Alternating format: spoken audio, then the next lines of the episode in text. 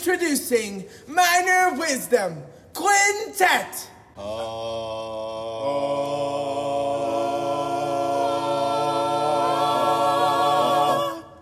One, two, a skittle do. Minor wisdom. My sincerest apologies for this dropping a little late, a little later than usual. Bobby, I'm so, so sorry uh, to be doing this to you, ruining your weekend, ruining your Halloween. Happy Halloween to everyone. As this drops, it is Sunday, Halloween day. I am recording this actually Halloween morning because my mother in law decided to come in and surprise us at our house. So I ended up not having a whole lot of free time to record. Plus, I get a little like my office is right outside where she sleeps and stuff, so I can't come in here and talk on the microphone with my full energy because she'll hear me and I just get a little nervous and I don't know because she's judgmental sometimes. So, anyway, uh, I apologize for dropping this a little late. I am apologizing with a great gift, and that is uh, my guest this week is Charles Falcone. So, uh, I've had this one in the can for a little bit now and Charles clearly did some research on what the podcast used to entail, used to include, and I'm appreciating him bringing back the joke of the week. Maybe I should bring that back, but he gives a little joke right at the beginning, and you know, so it just kicks off with that, and then it goes into the usual banter. Uh, I do have to say that one of us had a bad connection during our interview. I think it was me because, you know, when I am at home recording via the interwebs, Al Gore's interweb, if you will, I usually try to pause a lot of stuff that's in my house. It's amazing how much crap is running on Wi Fi in your home.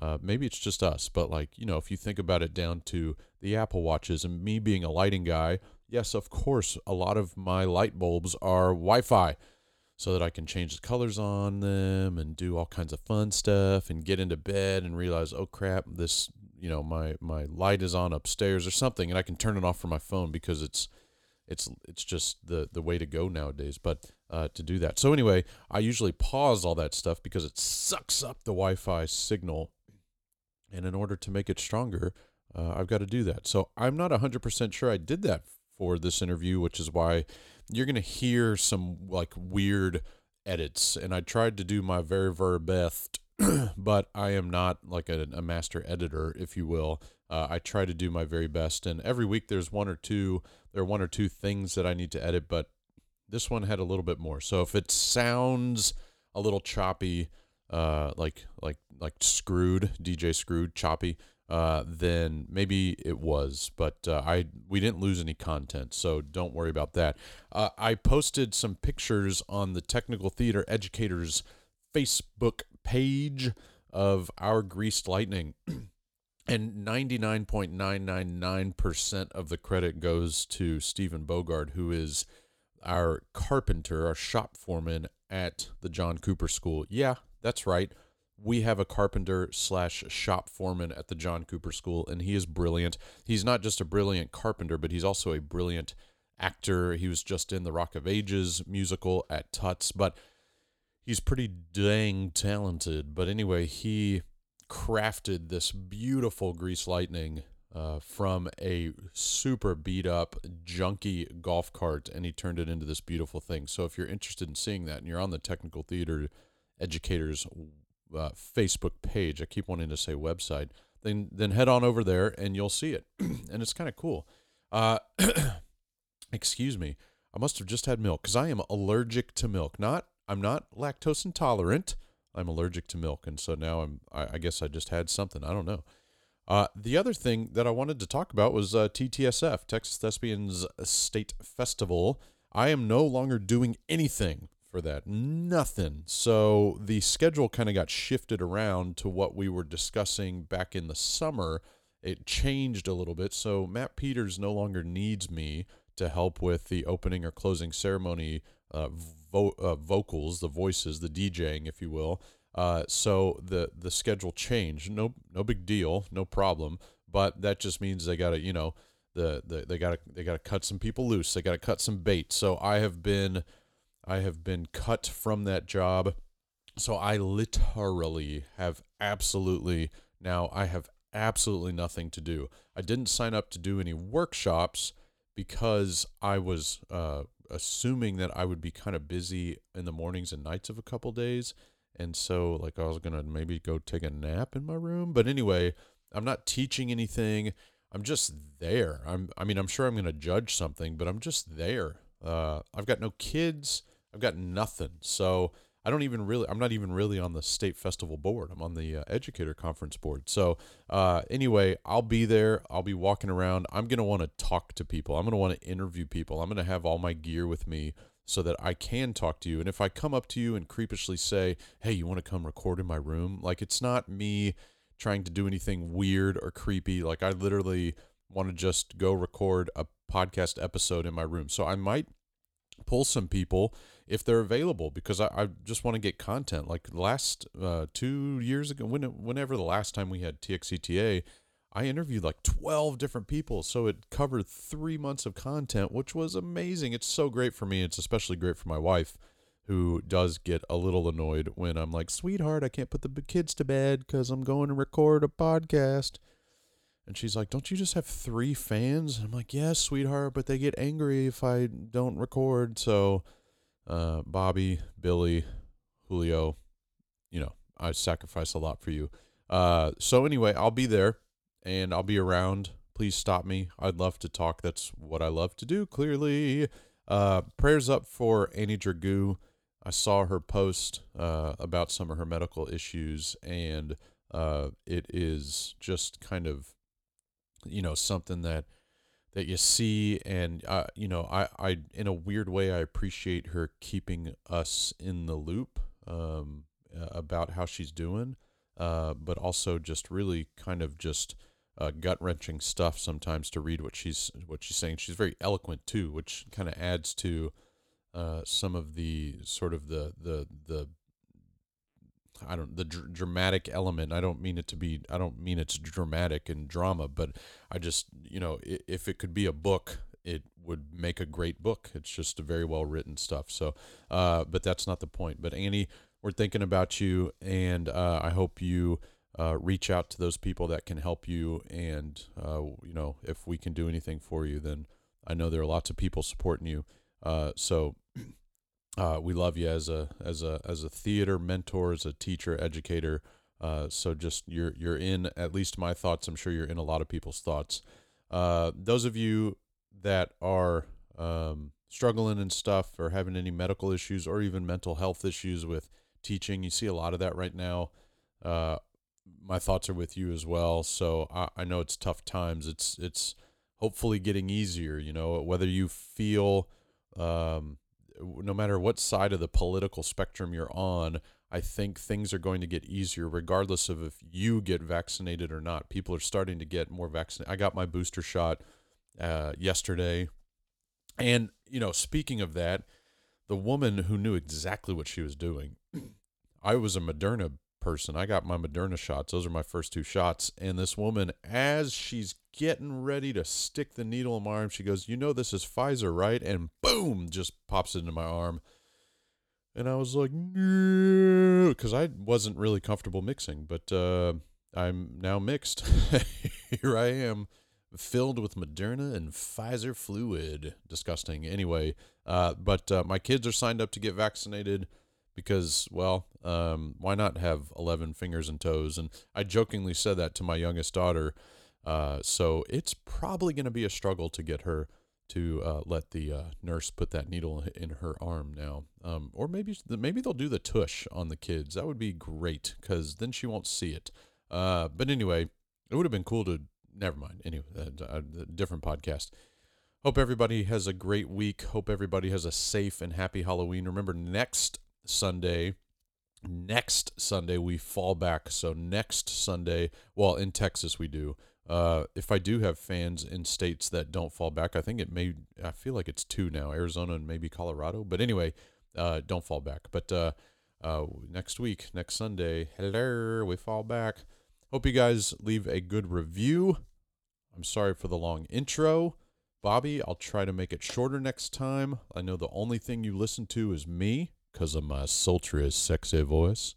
Have a good week, everybody. Enjoy this interview with Senor, Mr. Charles Falcone. Enjoy the joke, too, right at the beginning, right at the top. Did this, you know, did my real research, Blake. You know, I need to tell you the joke. Yeah. It might not be funny, but I gotta tell you the joke. Okay, you ready? Yeah, go. What has 27 actors, three locations, two writers, and one plot? What? 671 Hallmark movies. I'm from San Antonio originally. So many times I hear people from Houston and I realize how huge Houston is. And San Antonio is a podunk compared to Houston. Um, and it was a small town and still really is a small town, I think. I was born on the on the south side of San Antonio and um, went to, you know, went to public schooling, um, some Catholic schools. We, we were pretty poor. Um, interesting fact, one of the junior highs that I went to, and I say one because we moved around quite a bit. When you're poor, you move a lot, I guess. We did, um, was called Page. And Page Middle School was actually the first institution that my college, San Antonio College, was at way back in the 1920s and 30s. I read, I'm, I'm looking at doing some archival work for our college because we don't have an, a museum or an archive. And one of the things I learned that my middle school was one of the first institutions that housed our college way back. I wasn't there, of course. I was in middle school, um, but I but I went to middle school there, and I began this. Um, I guess this little push towards performing. At that time, I had uh, a family of five, and my two sisters older than me were really drivers and go getters, and so I began um, with the Optimist Club doing speeches, and I won the city speech contest when I was, I guess, maybe 10 or 11 years old. now, Blake, we were very poor, so this was like a big deal. Now I had to go to Laredo to compete for the state competition, and I didn't know how I was going to get there. But my mom, I and I even we would talk about, it, I was like, "How did I? How did you go there?" She's like, "I don't know. We just got to Laredo." And of course, I was totally nervous and scared. I'd never been out of San Antonio, and I bombed, of course. But just that experience kind of started getting me into this idea that you know I love performing. I love performing in front of people um, I was set to go to a school called Brackenridge High School in the inner city, but uh, my parents got divorced and we moved, and we moved to a nicer part of town. And so I got to go to a school called Jefferson High School. And back then, Jefferson was um, a, a, huge, huge, I mean, huge school. It's one of the oldest high schools in the country, built and opened in 1930. They even have done a couple of movies about Jefferson High School. And as a ninth grader now, I started uh, working, of course, loving theater and speech that like I thought I did. It was uh, some teachers. One was called um, uh, Lanny Naglin. And Lanny Naglin's a big name and did a lot, a lot of work with theater and speech and was a wonderful man. Passed away way too soon. Ira Evers was my speech teacher. So I began working with them, doing some UIL, but I mean, it wasn't a very big organization back then, but I, I did a little bit of UIL we're talking now the I'll age myself. We're talking the very late 60s and early 70s. Um, but I, I, fell in love with it. Um, and I was driven by my family. I have a big family. My sisters ahead of me were, were drivers. And so I decided, you know, what am I going to do with my life? Where am I going to go? And I started applying to schools. My sisters both got into Wellesley and left. And so you know, I thought, you know, I got to do something impressive. And so I applied to schools and I applied to Oberlin College. And, um, and I didn't think I was going to get in, Blake, but, you know, they, they gave me a letter and said I got in. So I went to Oberlin and it was a real, real, real eye opener because I had never uh, really left San Antonio before. And here I'm going to Oberlin, this quality conservatory on the likes of Juilliard. And I didn't know what I was doing there. I came from, I was in San Antonio where most people are Mexican, where you know, we're Hispanic.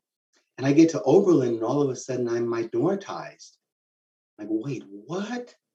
And I was minoritized. And I had never been minoritized before. I'm a minority, but I had never been minoritized. And so I found there were groups like the Mexican American group. Like, what the hell is that? Now, aren't we all Mexican American group? And so uh, I just went into a shell. I didn't know what to do. This was a whole new world. I was really afraid because, you know, these are world class performers, students that, you know, were the top of their class. Like, what was I doing here? And it was scary, but I kind of like took one year at a time and I was able to graduate. I had a degree in, in communications and in, in drama back then. And I guess now, even although it's kind of shifting, eh, speech and drama are always connected. So it's speech and theater, speech and drama. So we got that double degree um, from Oberlin. And then my dad, who was living in Michigan, um, and I would go visit quite a bit, suggested that I look at some schools in, in, Michigan. And so I applied, and Eastern Michigan offered me what was then called a graduate assistantship. And this assistantship was a two year program where I would get my MA degree. They would pay for everything, give me a stipend, a place to live. It was the ghetto, but you know, guys, I was used to living in the ghetto. Hello. So it, it was it was literally like the courts when I grew up and I, I walked in as a graduate what the hell? I, I I can't believe I'm living in the courts again. The neighbors were a little nicer, but it was the ghetto. Um, so I was very comfortable there. Of course, I lived two years in the ghetto again, and I did my graduate work there um, and got my degree. Uh, began working, acting, doing speech. Uh, Eastern Michigan was and still is a huge, huge um, speech conglomerate. They have won national uh, awards and national the national um, um, competition uh, in years past. So it was a really strong program, and I worked with really amazing people there. Dr. Annette Martin was one of my teachers, Bob McAlay, um, Virginia Koste, and Virginia was really big in the children's theater when I, that's my first connection to that. Um, and you know, like so many times when I'm listening to your your pod, almost everybody that I listen to always talks about their teachers and the homage to teachers and educators. You know, I thought back and I was like, gosh, it's so true because so many of us are touched by these people who have taught us amazing things that we can go on and then teach our kids. Um, and I tell my students all the time, I'm just telling you stuff that I, I remembered that someone told me that was inspirational, that worked. And that's really the crux of it. So I had really, really good teachers at Eastern Michigan um, graduated from Eastern Michigan in 82, came back to San Antonio just for a minute, and then I went to LA to become famous, as so many of us do. Um, and it was a great journey. Um, did you see, did you ever see my major motion picture? Uh, I uh, must have missed it. Uh, yes, but so yeah, did yeah, yeah. yeah, it didn't happen. I'm one of those where there was, yeah, and I laughed because I think Larry was, or, or it was Mike that said we went to LA and then two years later, yeah, it took me about six months and I realized this is really good. Yeah. Really much too organized. I, I really like I like to have a paycheck. I like to know what's happening. I, you know, I just can't go to auditions, cattle calls. It just wasn't for me. I came back to San Antonio, um, began working in the food service industry because you know an MA in theater prepares you for the food service industry very nicely. And I will tell you that it worked hand in hand. I was really, really, really good. Made a lot of money. Um, then began working in management a little bit in food service. And then I started teaching at San Antonio College. Now we're talking about 1984. Um, they offered me a position just to teach some night courses, and you know, it's a gig. Um, so I took the gig, and I kept teaching there all the while I was working in a different plaza club, you know, different dining places. Um, and then I left and continued to teach, but started my own company. I opened a restaurant called the Nash. Was a wonderful place on in downtown San Antonio, burgers and just salads. And it was a wonderful place, got great write-ups, um, always hopping. We had a great clientele. And so, you know, I was set. Work and I was working there and, and teaching classes still and loving that. Um, and then in about 1990, 1991, the college offered me a full-time position. And this was in the time before interviews, um, where you had the good old boy system firmly in place, and the chairperson would call up and say, We'd like to offer you a job. And then you'd come in and they'd give you the job. And so I felt very, very fortunate. But one of the contingencies, he said, was that it was real hard for me to run a business and be on a tenure track full time, you know, professor position. It just was really hard. So he didn't say I had to make a choice, but he said I had to make a choice. So I thought about it real long and hard. And then five minutes later, I called him and said, Yes, I'll do it. Um, those of you that know the food industry know why I did that. It's crazy. And while I loved my restaurant and we made some money and we were very successful, I couldn't see myself doing that for the next 30 years. um, running myself wild and ragged, and and doing something that I love, but it wasn't really what I love.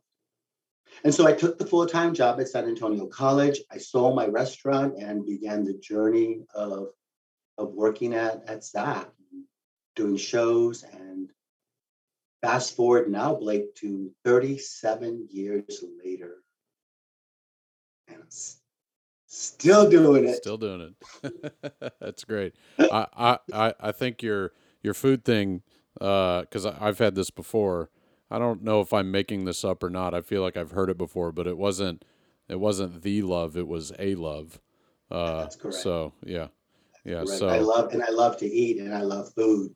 Um, and it was it was a great mesh. Plus, I'm a, I'm a director at heart, yeah, and owning and running a business is is, what a director does per se. Right. So I love doing that. producers. Yeah, I mean that's exactly what it is. For Did sure. you did you like? Because I want to. I told you at the beginning of this we might dive off into things non theatrical. So I I like to cook. I'm no good. Uh, I but I like the process of cooking. Um, and even baking to an extent, but baking is so much more refined. Cooking, you know, you just a little bit of salt here, a little bit of garlic, you know, whereas baking is exactly this much, you know. Uh, do you still uh, dabble? Do you still uh, kind- Absolutely, every sing, every single day, pretty much. Yeah. I cook. Yeah. Um, I don't go out a whole lot, so I cook quite a bit at home. In my restaurant, I was I, I- I was smart enough to know a few things because I, I worked at the Plaza Club for five years, and the Plaza Club was this sort of fine fine dining um, establishment on top of the Frost Bank Tower, and it was um, very nice and very exclusive.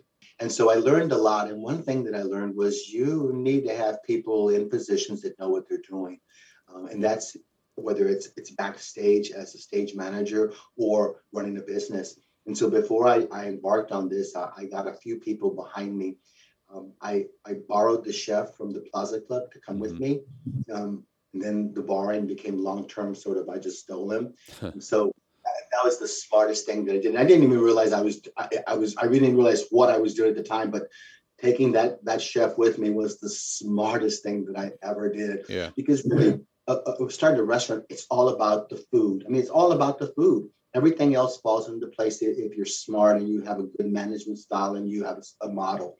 But if you don't have any food, it'll die. You know, you you can also run a restaurant horribly with good food and make money. So we had really really good food, and then I had a connections because I had done a lot of catering. And so I had a lot of high end connections with people who just drive and just wanted caterers. And back in the early 90s, Blake, before the onset of, you know, everybody caters in every restaurant, there were no caterers right. or very few caterers. In San Antonio's uh, Rosemary's Catering was one of the a few. Um, so I started catering. And uh, I mean, we we hit it hard and it was it was great, but there's a lot, a lot of work. Yeah. And I'd, I'd much rather be working late at night in the theater uh, than you know in a restaurant or in, somewhere catering a function. Had you always? Uh, did you always have an interest in like the restaurant culinary world, or was that something just because it it became a convenient job for you? You learned so much that Yeah. you that you gained an interest. Growing up, it was mostly because I was. I'm sorry. Growing up, it was mostly because I it was a, it was an easy job to get, and I, Yeah. I was a good waiter because I was an actor. And so then that translated after I came back from my stint in LA uh, to what can I do now? Because I really need money. Yeah. And assist my sister Sally Ann said, you know, I have a friend, and he's the food and beverage manager at the Hyatt. I bet he could use you. Yeah. And sure enough, I went over there, and I mean, the next day I was working, um, and then sort of freelancing and, and making you know a little bit of money. I mean, enough you know for a young guy in his twenties to get by. Yeah, that's cool. Okay, I'm a little envious. I've always said I want to open up a food truck, but uh, my wife is always like, "That's cute, sweetheart." Um, but You, you have know, a smart wife, Blake. right? I know. I, I married up for sure. Uh, so what did what did your family think when you uh, took your six month hiatus to L.A.? Um, well, my mom just said, you know, son, when you're ready, remember we love you and we're always here. Doors always open. You always have a bed. Yeah, My dad, my dad was funny. He was sort of hands off. He, my dad expected I was going to be a salesperson, and certainly I was going to work as a stockbroker because that's what he did. He Right. was a stockbroker for Merrill Lynch. and that's what I was going to do.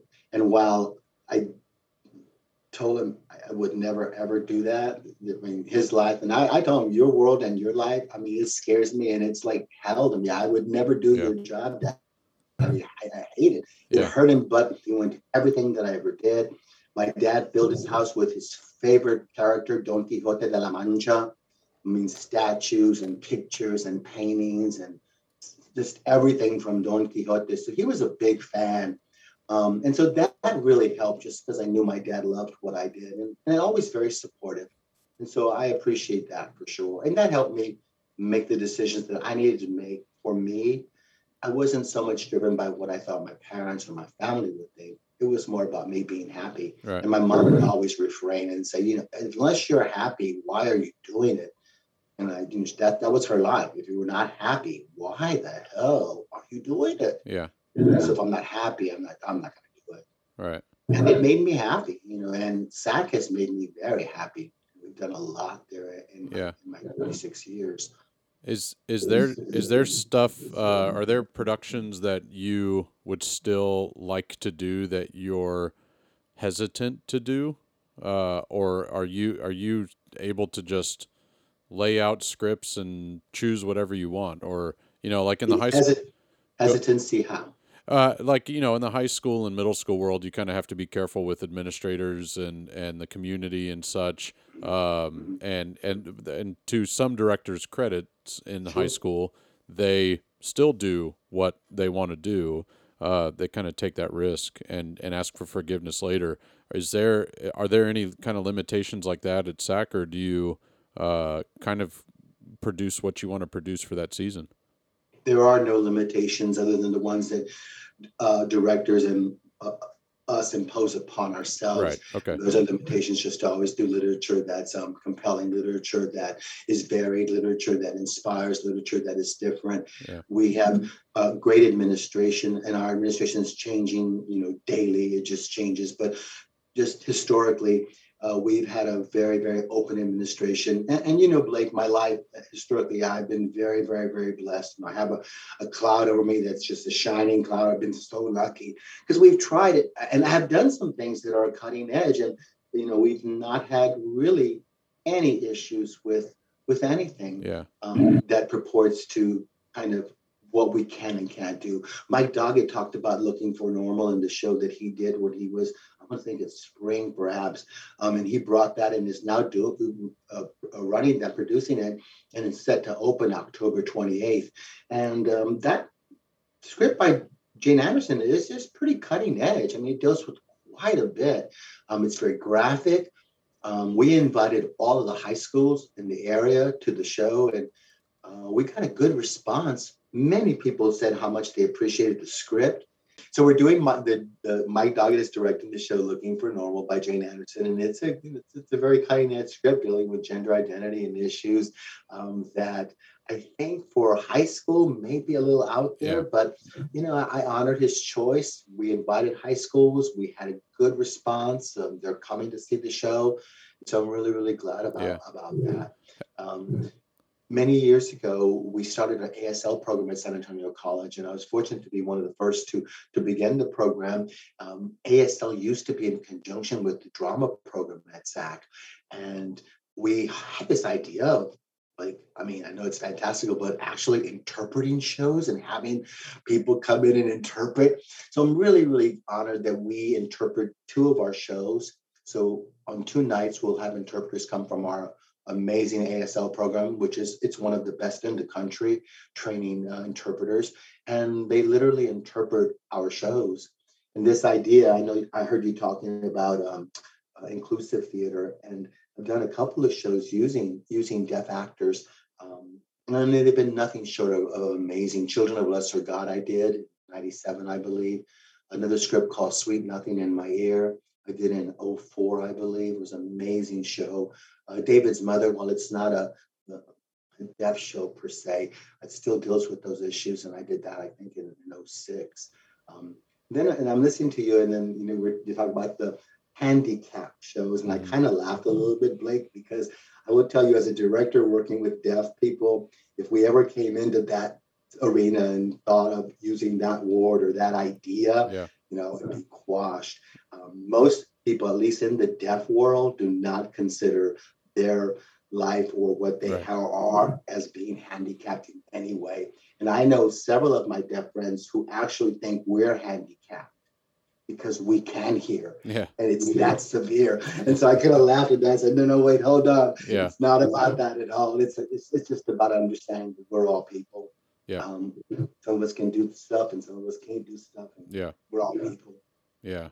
Yeah, the that that whole experience for me, you know, it's uh I I think today would be a different experience because of you know certain it, it wasn't necessarily it wasn't derogatory the the you know it was no, no. you know 15 20 years ago uh and I'm you know I'm not um I I don't mean uh, yeah uh, my point is is you know so, that language has changed. And even you know my sister's a, a, a social worker. She she works a lot with which she's a much stronger person than myself because she works a lot with uh, the students and parents and communities that deal with school shootings and uh, trauma at schools and such. And so unfortunately she works a lot.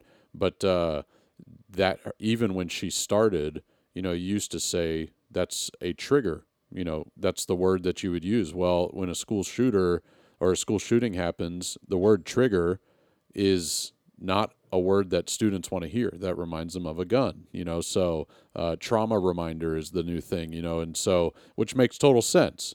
But uh, it's the same with um, doing inclusive shows.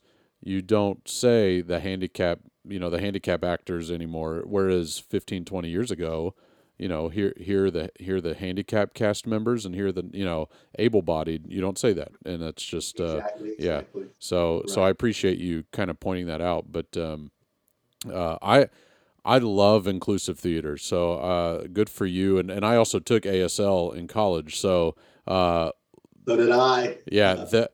But the man, the in, interpreters, ASL interpreters. I mean, those people are. I, challenge anybody to just try interpreting a sentence, let alone. I, I challenge people to go watch a show and then not get mesmerized by these wonderful people speaking their language. It's Yeah. amazing. And when you have an interpreter who's on on their mark, he or she is amazing. I just can't take my eyes Yeah. off of them. Luckily, by the time we have interpreters, I've already directed the show, so I can just watch the interpreters Yeah. and marvel at their work. Well, and they're great for for actors.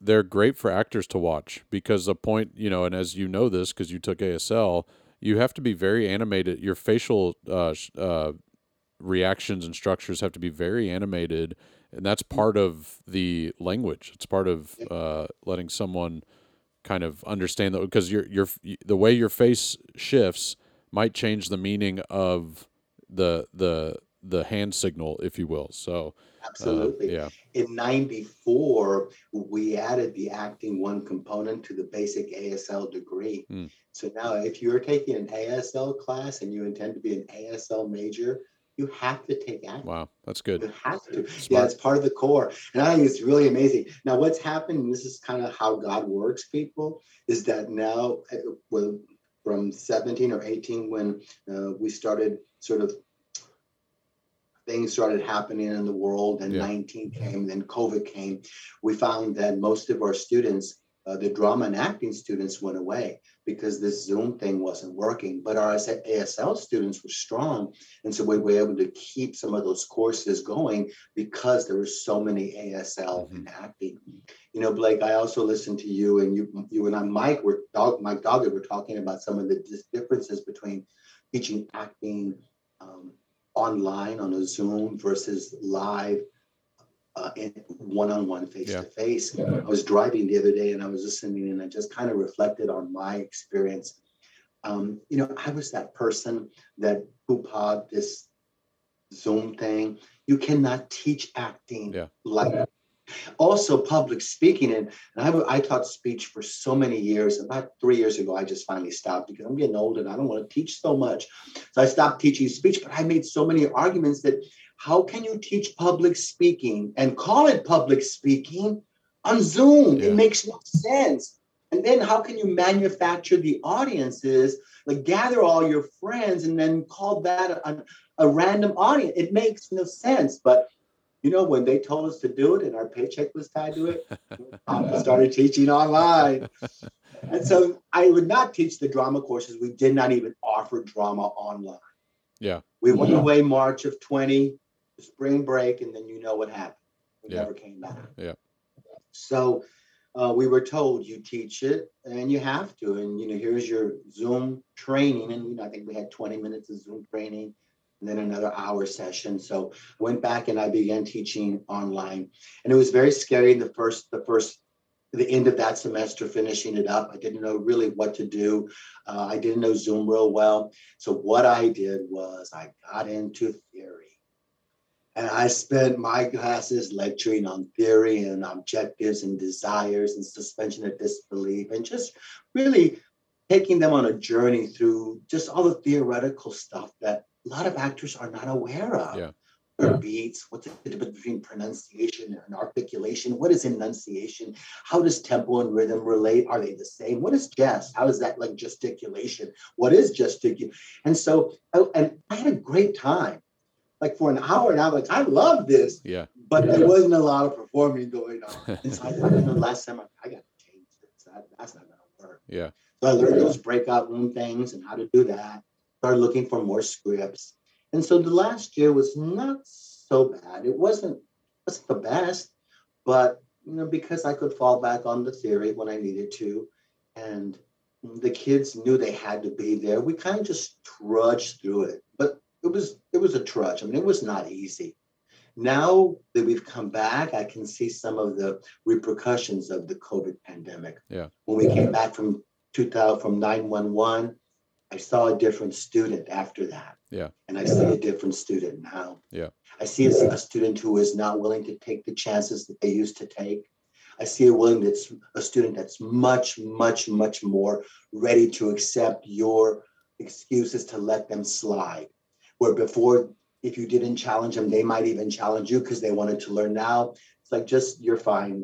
Just stay home. I know you might have been exposed. We'll get those assignments done. Where before I was very dogmatic, I find like I'm not so dogmatic anymore. Yeah. I feel like there are more important things, or in the world there are more important things than learning a monologue or or memorizing a duet. Where before Blake, it was like, no, no, no, this is the life. You must learn this monologue at all costs. I'm sorry that you have a date, but you must learn this. And now it's pretty much enjoy your date, learn this when you can, Yeah. and have a good time. Okay. Yeah. Most importantly, have a good time. Yeah. And that's how we've changed, I think. Do you think that will ever go back? No, Yeah. not at all. Okay. No, no. We we maybe maybe we'll cycle back in, in 20 or 30 years. I won't be around. Yeah. But it'll all be all, you know, it'll all be new, the, what they call the new normal, which of course makes no sense. Right. Um, but it, it's just it's just evolving and changing. And so I think most of us that understand that change is what is all this is all about, I think we'll be much happier. Yeah. And I just I know that everything has changed. This is all temporary. And even my career at acting, I've been 37 years. Um, I promise you, Blake, that train station that I'm stopping at is coming up. I can see it on the horizon. There's flags flowing. It is coming down Do- the pipe. well, I can't I can't confirm that one, but not uh, you know just like I can't confirm that you have a movie, but uh, but do do you do you think that uh, in 5, 10, 15 years we're going to feel the effects of this even more, or do you think it's going to get easier?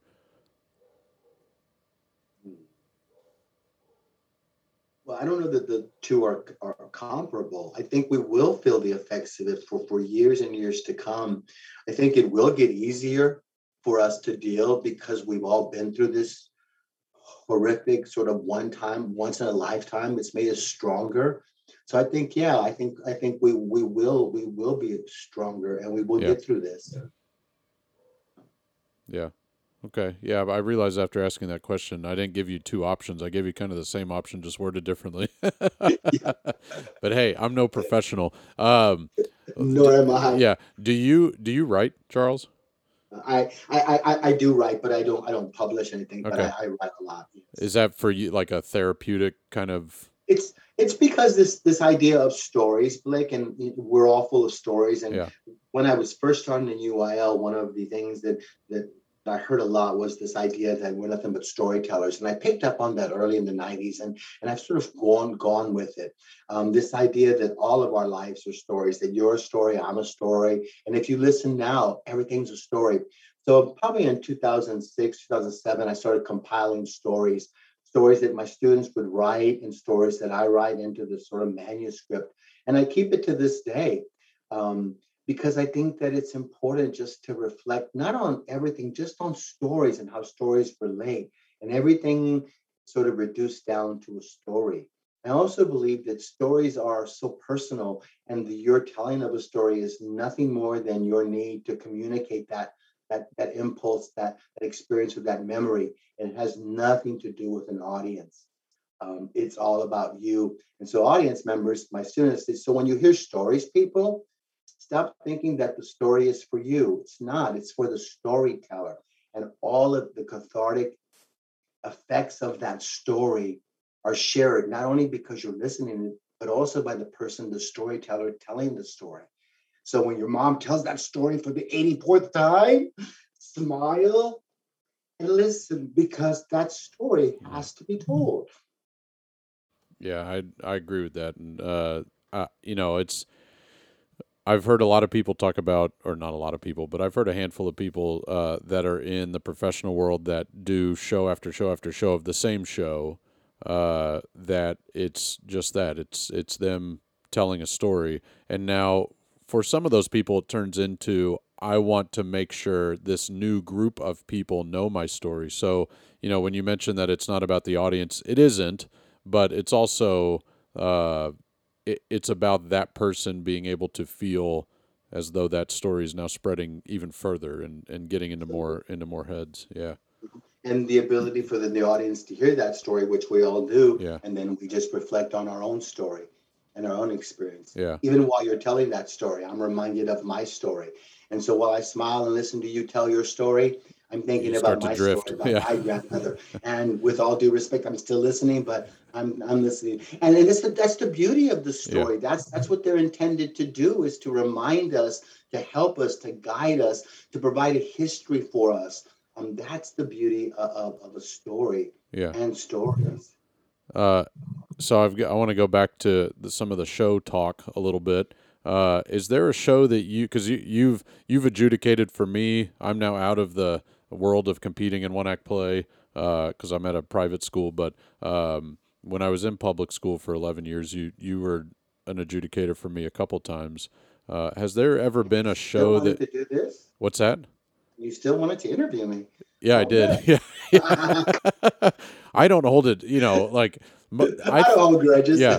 It's it's funny how that works. I, I think only once have I ever thought an adjudicator com- got it completely wrong. Like where I just thought there's no way that they even read the play, and I, I'm not going to name who that was, obviously, but um, but every other time it's usually like, yeah, yeah, you know what? That's I mean that's just another set of eyes. It's it's it's Sure. I love that stuff. But um, has there ever been a show that you've seen that was uh, that immediately got your attention, or maybe you read it prior to uh, a contest that you had not heard of that got your attention, um, that you went on to produce or direct at uh, SAC?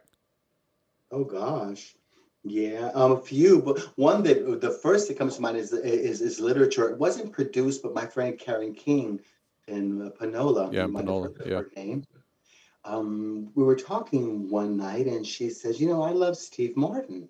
You know, Charles, he's a playwright." I'm like, "Yeah, I've read some of his stuff. He's wonderful." He goes, "Well, she's well, I love the Underpants." It's like, okay, I, I, like, I love, I'm gonna read it again, Karen. So I went home and I, I don't know, I just one night I'm like, I pulled the Underpants out. And I loved it. I, Yeah. I just loved it. I'm like, you know what? I called her. I said, Karen, I'm going to do it. and so I directed the Underpants by Steve Martin. I put it on a rake stage. It was all skewed. I mean, it was a wonderful production. So that's one that comes to mind right away.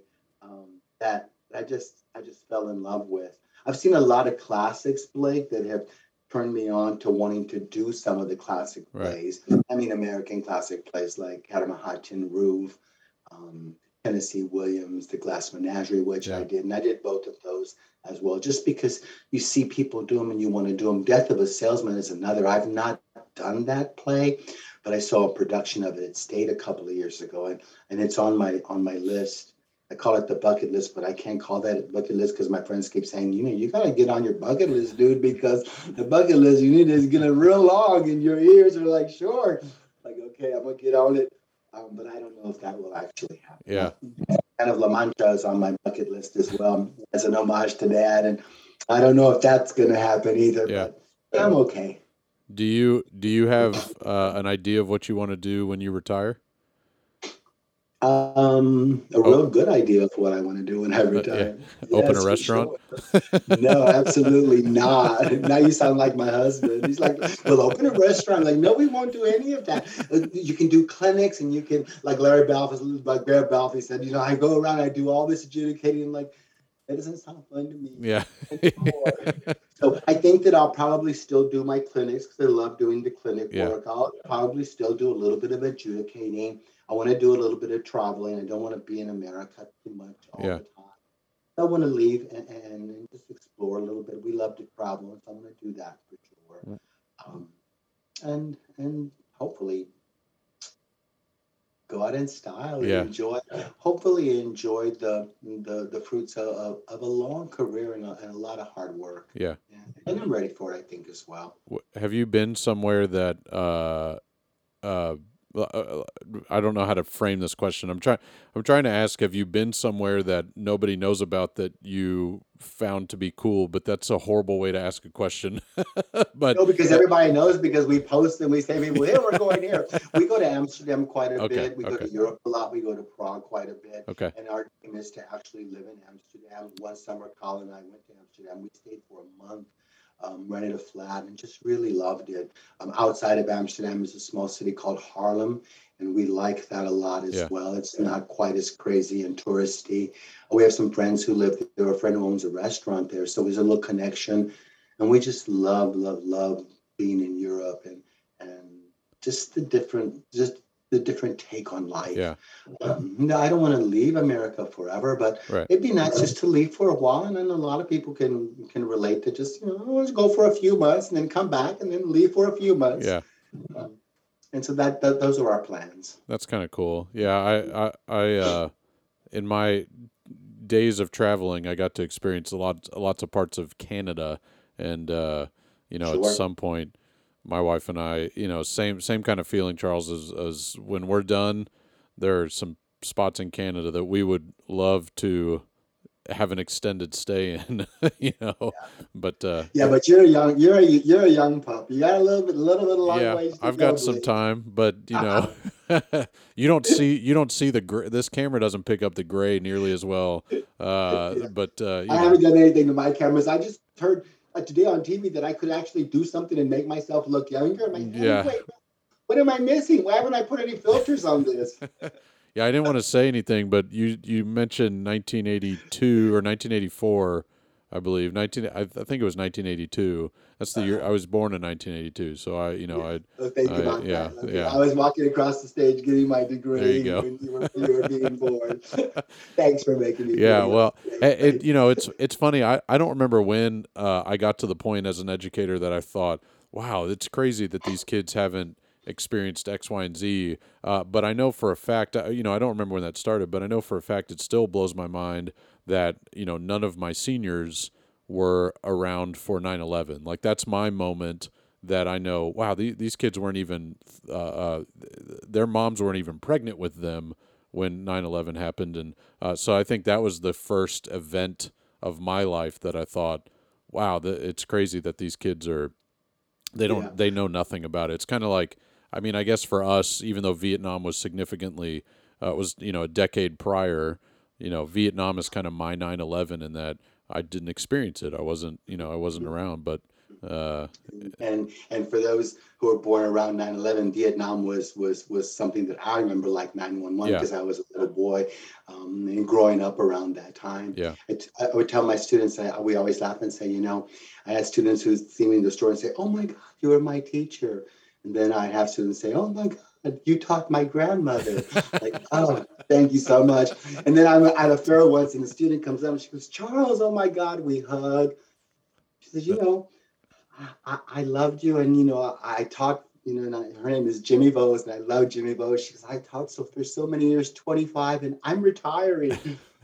I look at him like, okay. So now I have students that are looking at me saying, I'm retiring. Yeah. Like, and I'm still working the same gig. well, that's what great. What is wrong with this picture? Yeah. That's pretty funny. Uh, so um, I want to. I appreciate you. You know, spending some time with me. I want to get you out on uh, advice. You you know part of the reason I asked you if you if you wrote if you write um, is because you you're very the way your thoughts kind of just come out uh, uh, is is a very eloquent uh, style and uh, also unique in that your perspective is unique. It's different, and uh, and and that's okay. And that's you know the part of the story converse, the theme of of this chat that we're having. But uh, I want some advice from Charles. I want, I want, I, I don't know what the question necessarily is, but you know, normally I ask uh, for for higher education people, but I'm tired of asking this. Normally, I ask, what are we doing uh, in high school that you would like to see either more of or change? Um, you know, when the kid enters into the uh, community college or university setting or whatever. But we've gotten quite a few of those answers. Um, most of the time it's you know I want them to be more organized, uh, but uh, be able to keep a planner or something. But I, I I feel like you just have. I could probably sit and just talk to you for two three hours and just get advice on uh, how should I be, and not necessarily me, but I'm gonna take it. But how should I be better? How should I be a better theater educator, a better director, a better human? Um, just a better person in this world. I, I for some reason you give off that. Yeah, I, I can help you. and, and, and, and, I, and I honor that comment and I thank you for that because oftentimes when I get people whose letter starts or email starts with I need your help, I remember that universal just okay it's come to you so you have to help yeah and that's that's i think what you're getting because i really do feel that and that's probably why i'm i've been doing this for so long you know, people would say, how and why are you successful doing UIL? What is it about you that um, is successful and how can you share that? And I'll tell you, like, the honest to God truth, I think what's happened for me is that I, I think I'm able to just cut through the through all the stuff and get to the lowest common denominator. I think that people already know the answer. And when they ask you the question, they want to know if you're truthful.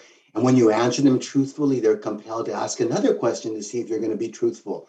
And when you're truthful, then they start thinking, "Oh my God, maybe this person will actually tell me something that's truthful and not a not a bunch of hot air." Because that's what we get so much is this this double jargon, this this hot air.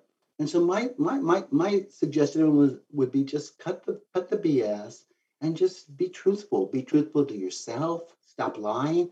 Just be who you are. And I think the world will love you for that. I really do. Minor wisdom.